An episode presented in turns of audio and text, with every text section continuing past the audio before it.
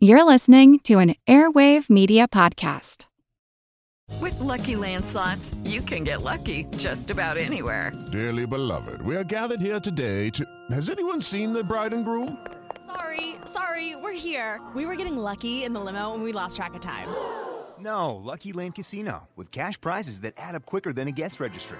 In that case, I pronounce you lucky. Play for free at LuckyLandSlots.com. Daily bonuses are waiting. No purchase necessary. Void where prohibited by law. 18 plus. Terms and conditions apply. See website for details. As a longtime foreign correspondent, I've worked in lots of places, but nowhere as important to the world as China. I'm Jane Perlez, former Beijing bureau chief for the New York Times. Join me on my new podcast, Face Off US versus China where I'll take you behind the scenes in the tumultuous US China relationship. Find Face Off wherever you get your podcasts.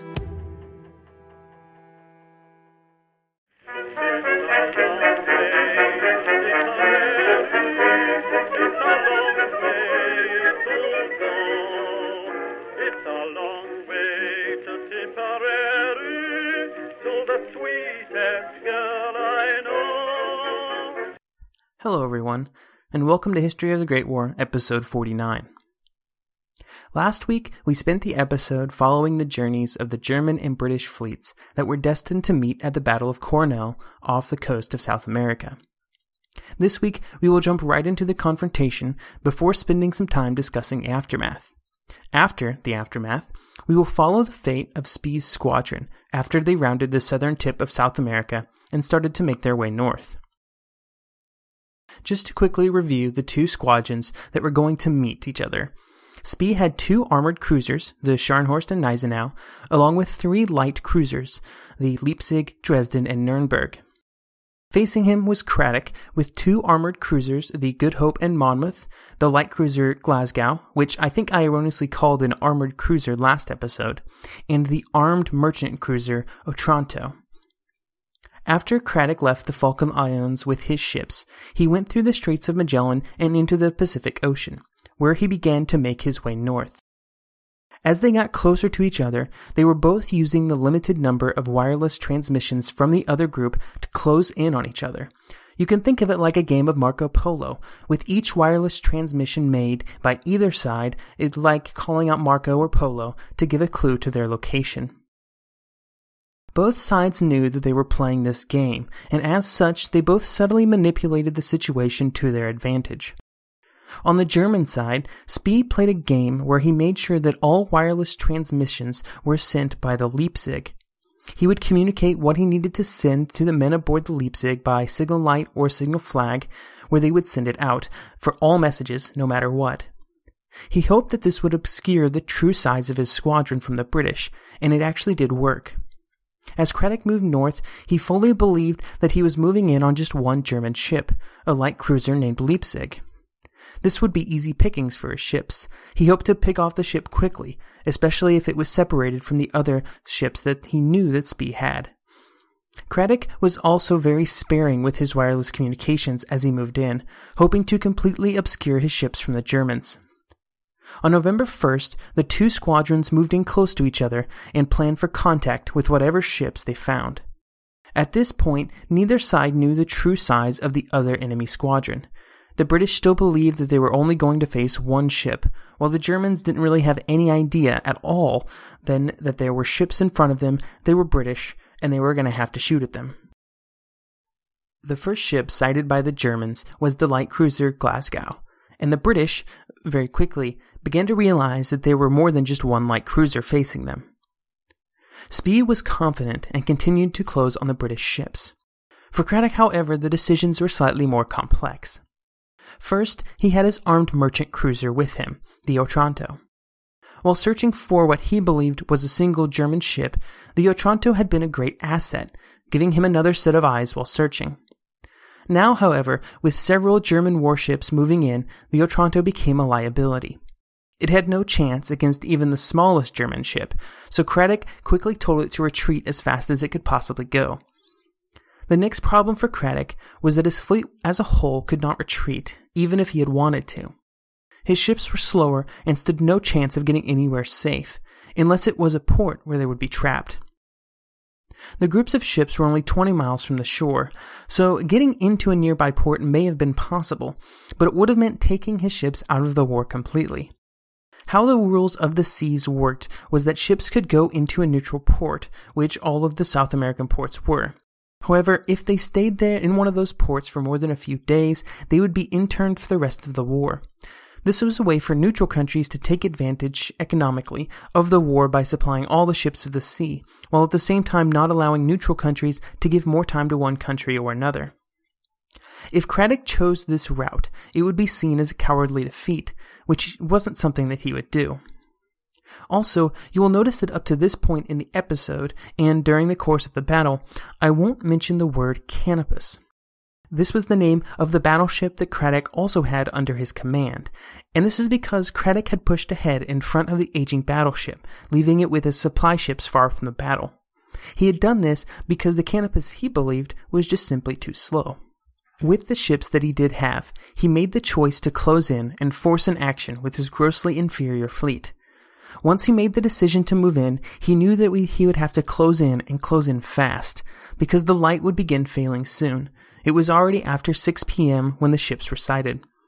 It was also imperative that Cradock close the distance so that his guns could reach the German ships. His guns couldn't shoot as far as the Germans, so there would be a few thousand yards during which he would be vulnerable, but still unable to fire back. While the slower British ships were closing in, Spee was able to use his speed advantage to move away and edge away from Cradock a bit to delay the fighting, until closer to 7 p.m., this was because Spee also had one big problem, and that was one of vision.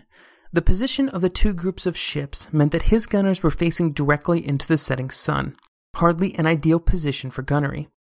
Because of this fact, Spee wanted to wait as long as possible to allow the sun to set, and fortunately for him, this wasn't a problem due to the previously mentioned speed advantage, which kept him out of range of the British. At 6:50 p.m., the sun went below the horizon, and Spee moved in on his prey. At a range of 11,000 yards, Spee told his ships to open fire. The Scharnhorst targeted the Good Hope, the Gneisenau targeted the Monmouth, Leipzig targeted Glasgow, and the Dresden was sent to try and chase down the Otranto.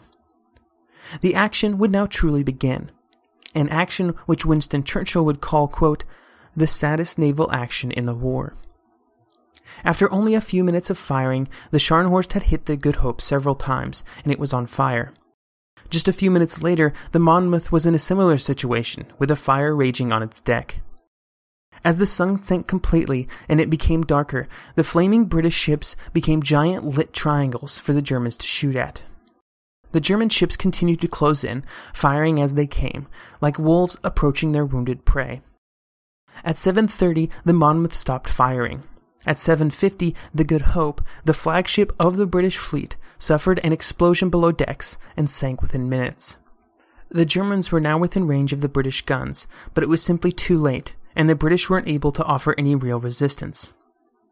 There was one British ship still fighting, though, and that ship was the Glasgow, and it was still, s- somehow, surviving. The Glasgow had first engaged the Leipzig, and then the Dresden as well, and then the Gneisenau on top of the other two. It was dodging back and forth, firing her small guns for all they were worth. But a bit after 8 p.m., though, it became apparent how the fight was going to go. With the two larger British ships out of action, there wasn't much a light cruiser like the Glasgow could do, and it was only a matter of time before it got a critical hit.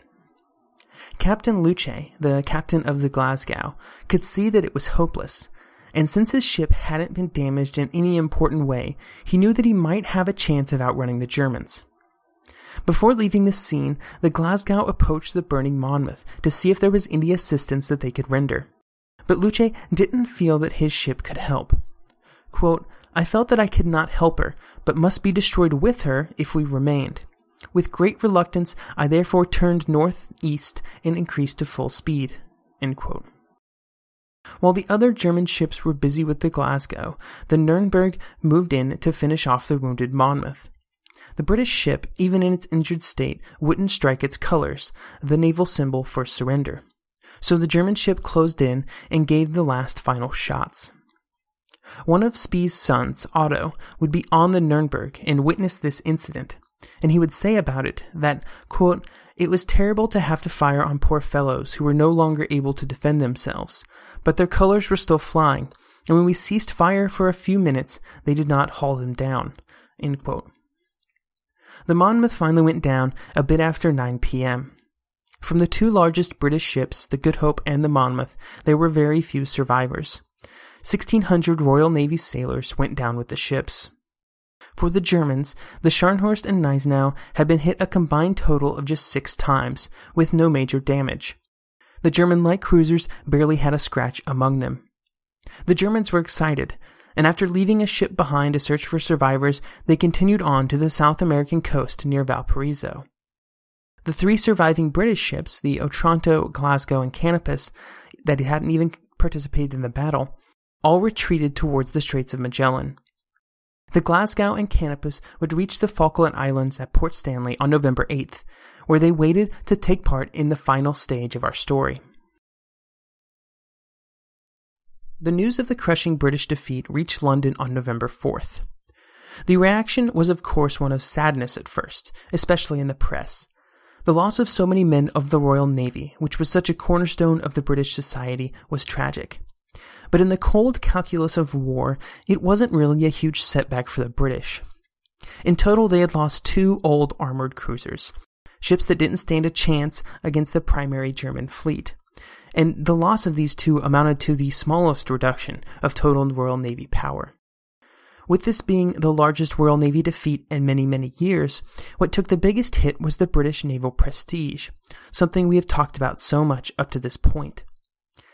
The Naval Command in London did realize that now they, they really had to do something about Spee, and they needed to stop messing around.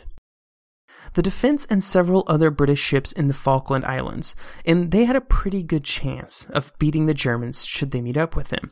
But the British were not in the mood to settle for a pretty good chance, and so they started looking at what else they could send to decisively move the odds in their favor. What their eyes landed on were the battle cruisers. The battle cruisers were strong, fast, and had been built specifically to hunt down German armored cruisers. With these facts in mind, the original plan was to send one battle cruiser to the South Atlantic. But that plan was changed just a few hours later, and there would be two that would be sent the Inflexible and the Invincible. Both of these ships had been built in 1908, and they carried eight 12 inch guns and had a top speed of 25 knots. One of them, honestly, would have been enough to take on both German armored cruisers. These ships had to be practically pried from Admiral Jellicoe's hands. As command of the Grand Fleet, tasked with keeping the German high seas fleet bottled up, he resisted any move that would take away any of his ships. In this case, Jellicoe wasn't given a choice. The two ships were put under the command of Vice Admiral Dav- Doveton Sturdee, and he would be made commander of all the British ships in the South Atlantic when he arrived on station. Sturdee and his ships sailed from England in the first days of November and would arrive in the Falklands at the end of November. Along with their big guns, they also brought tons of mail and supplies to the ships already on station, which I'm sure made them the most popular ships in the fleet on their arrival. It, the critical fact of their arrival in the Falklands never got to Spee. He didn't know these ships were there and he would not plan for their participation in the next confrontation, and this would be extremely important.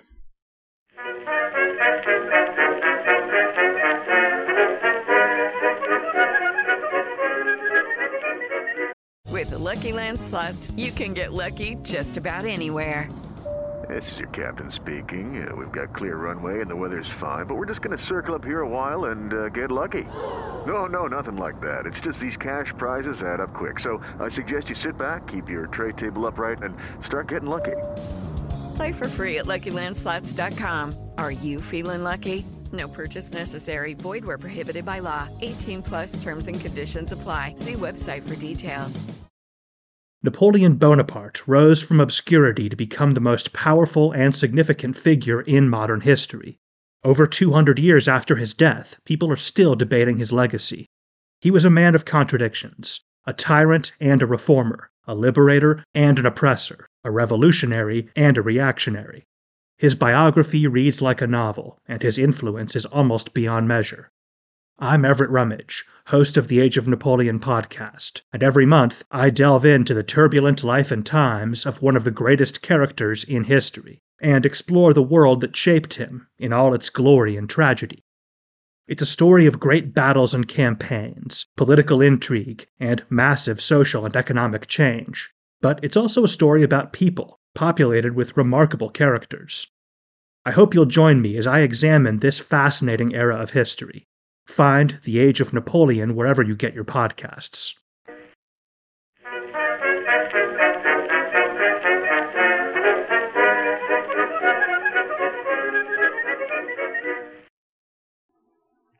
On the German side, after the victory, Spee took his fleet to Valparaiso to get supplies before moving on.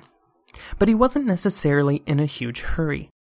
To quote Castles of Steel, quote, there was more than weariness to Spee's procrastination. He was an aggressive, skilled commander in battle, but when he considered the strength of his squadron in opposition to the overwhelming worldwide power of the British Navy, he tended to gloom and fatalism. The German High Command wanted Spee to make for Germany, and this was a fine idea, I guess, but it meant going through the entire British fleet to get there, something that had odds that rounded to zero. The commanders of Spee's ships also didn't agree on what they thought the squadron should do. Most of them wanted to get back to Germany, or at least try. But Spee came down firmly against this option, seeing it for the low percentage play that it was. But he also had other concerns about moving into the North Atlantic. First, the ships were running short on ammunition. They had used about half of their stores of shells up to this point, and there was no way for them to replenish them. Unlike coal and food, it was impossible to find shells in neutral ports. The second problem was coal. The German ships, as the German ships moved closer and closer to the North Atlantic and home, the availability of coal would decrease. It would simply be harder to arrange for ships to meet him with fresh coal, and harder for his supply ships to go and find it and bring it back. It would also take time to load coal onto his ships, which meant having his ships stationary for multiple hours in hostile waters. So let's talk a bit more about coal just for a second before moving on. Coal had to be loaded onto ships by hand, off one ship, put into bags, and then moved into the other ship and dumped. This was a long, hot, sweaty, and dusty process, which took a good deal of energy from the men. As I mentioned earlier, the ships went through it at a pretty good clip, so we'd have to coal several times between South America and home.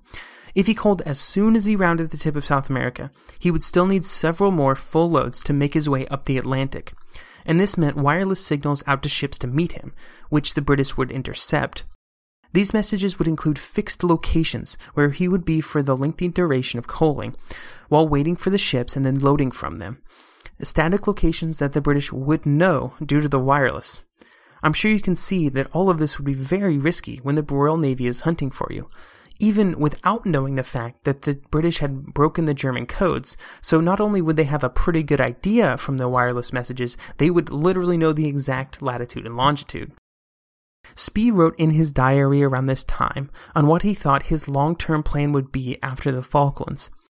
Quote, I cannot reach Germany. We possess no other secure harbor. I must plow the seas of the world, doing as much mischief as I can, till my ammunition is exhausted, or until a foe far superior in power succeeds in catching me. As sort of a way of delaying the decision on what to do once they were in the Atlantic, Spee decided to head to the Falkland Islands and lead a small attack on the naval base there. This was a valid military target. It had a wireless station that the British used fairly often, and it also housed a British resupply station for military ships, often used before going around the Cape Horn. So at the end of November, the German ships rounded the Cape and made their way northwards towards the islands. As the Germans approached Port Stanley, Spee sent the Nuremberg and the Gneisenau ahead to bombard the harbor. The Gneisenau and the Nurnberg approached Port Stanley in the early morning of December 8, 1914. At 8 a.m., they suddenly found themselves in a situation for which they were not prepared and that they did not expect. They were under fire. At 11,000 yards, the Canopus, the ship that had been too old to participate in Coronel, began firing on them. After the Canopus had arrived at the islands, it had run aground to act as a fixed gun emplacement should the German ships show up. And it was at this moment, this one singular moment, that it had its moment in the spotlight.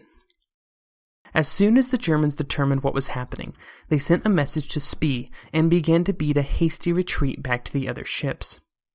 What Spee could not have known, and would never get a chance to find out, was that this was his one moment to win the battle, or really even have any chance at all at doing damage to the British ships. When the two German ships had approached the island, the British ships had been coaling and were immobile. They were sitting ducks in a harbor surrounded by huge clouds of coal dust that obscured all of their vision.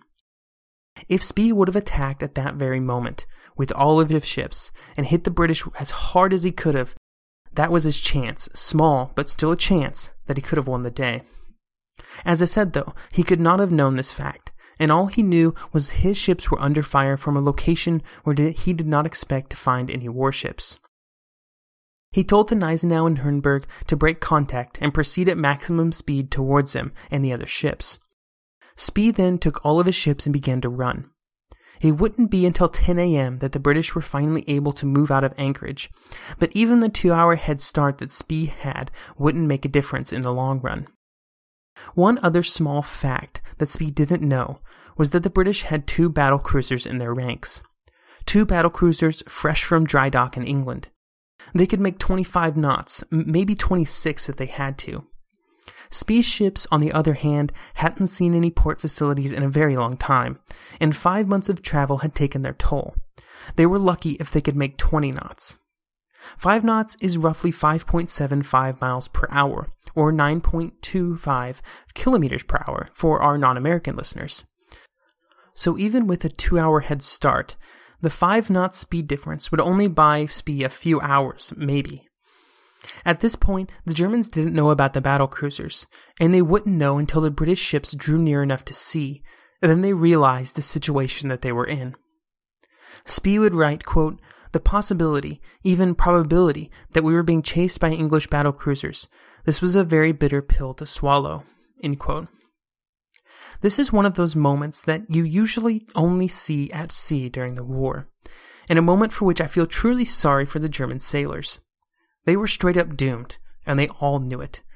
They couldn't outrun the British ships forever, no matter how hard they worked, but it would be a slow and agonizing wait for the inevitable as they closed in. Around noon, the British battle cruisers slowed a bit to let the other ships catch up and to grab a bite for lunch, but they never stopped gaining on the Germans. Just a bit before 1 p.m., at a range of 16,500 yards, the front guns of the first British ship in line, the Inflexible, opened fire at the Leipzig.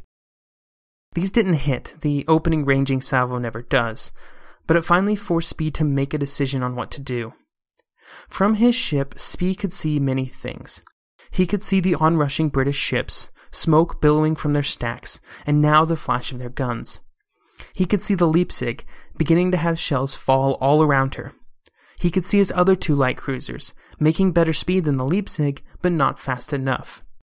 And he could see his two armored cruisers, and he knew that nothing could save them. So Spee made a decision. At 1:20 p.m., the two armored cruisers, Spee's great war horses, turned to port, while the light cruisers turned to starboard, away from the British. Spee had made his decision. He had turned his armored cruisers right at the British. His plan was to hopefully delay the British long enough that his light cruisers might be able to escape. It was a suicide mission, and Spee was very much aware of this fact. With the decision made, the entire affair became a game of math. The British ships outranged the Germans by a solid 2,000 yards, so to do damage, Spee had to quickly close the distance. He raced towards the British at top speed. He zigged, he zagged, anything to try to avoid the shells that were coming down on him. The British, while at a heavy advantage, had their own problems, though. Due to the wind and their direction of travel, the smoke from their boilers stayed right on top of the ships, hanging like a thick mist, preventing them from properly seeing and shelling the Germans. This meant that the ships had to keep veering away from the Germans at an angle to get out of the haze. This movement often meant that the British would drift too far away from the Germans, preventing either side from firing. So the British would then have to move closer while trying trying to stay within that magic 2000 yard buffer. Always, Spee kept moving closer. At 1:30 he was close enough, and he was able to fire at maximum range. After firing several rounds at the British and seeing their smoke problems, Spee raced south, hoping to move away from the British and get some breathing room. The British caught back up at 2:45 and began to open fire once again. Again, Spee raced in close, this time close enough for his ships to use their smaller 5.9 inch guns as well as their main armament. All this time, though, as the Germans were closing in and firing, they were receiving damage from the British shells, and it was starting to wear the ships down. At least at this moment, they were positioned to do their maximum damage to the British ships, but it was still very much a losing game. The Scharnhorst, being focused by the British ships, soon found itself smoking all along its length from the shells that had hit it. The ship was miraculously still able to make top speed, but it had been hit by something like 50 times by British shells. A sailor on the Invincible would say, quote, She was being torn apart and was blazing, and it seemed impossible that anyone could still be alive. At 4 p.m., it was finally time for the voyage of the Scharnhorst to come to an end. Heavily listing to port, and with her funnel shot away, the ship finally stopped firing. Spee sent his last signal to Gneisenau right before the end. Quote, Endeavor to escape if your engines are still intact. At 4:17 p.m., its flag still flying, the German ship heeled over and went down. All 860 men aboard went down with the ship. With Scharnhorst down, the Gneisenau continued to fight. For another two hours, she kept fighting and firing. At 5:40 p.m., the captain gave the order to scuttle the ship. A German sailor on board would say, quote, "The men left their stations in perfect order, and the wounded comrades were carried above. Hardly any staircases and ladders were left, but the sheet iron crumpled up in numerous places offered the support necessary to climb on deck through the breaches." At 6:02, the Gneisenau finally sank. 400 men had made it off, and but only 200 would be rescued by the British. The icy cold water meant that many men succumbed to the cold before they could be fished out of the water. Vice Admiral Sturdee would send this message to the captain of the Inflexible, who had picked up most of the survivors. Quote, Flag to Inflexible. Please convey to command of Gneisenau. The commander in chief is very gratified that your life has been spared, and we all feel that the Gneisenau fought in the most plucky manner to the end. We much admire the good gunnery of both ships. The Nuremberg and Leipzig were chased down by the British light cruisers, and the Nuremberg sank at 7.30 and the Leipzig at 9.30. With the sinking of the Leipzig, we have come to the end of Vice Admiral Spee's great adventure. They had traveled 15,000 miles from China to meet their end near the Falkland Islands in the South Atlantic. Of the 2,500 men aboard the ships, only a few hundred would survive their date with destiny on December 8, 1914. The Germans had led the British on a merry chase halfway around the globe. They had beaten a squadron of the Royal Navy, which was a rare achievement. But in the end, a bit of bad luck and the inevitability of facing a much stronger foe finally caught up with the German sailors. Thank you for listening, and see you next week.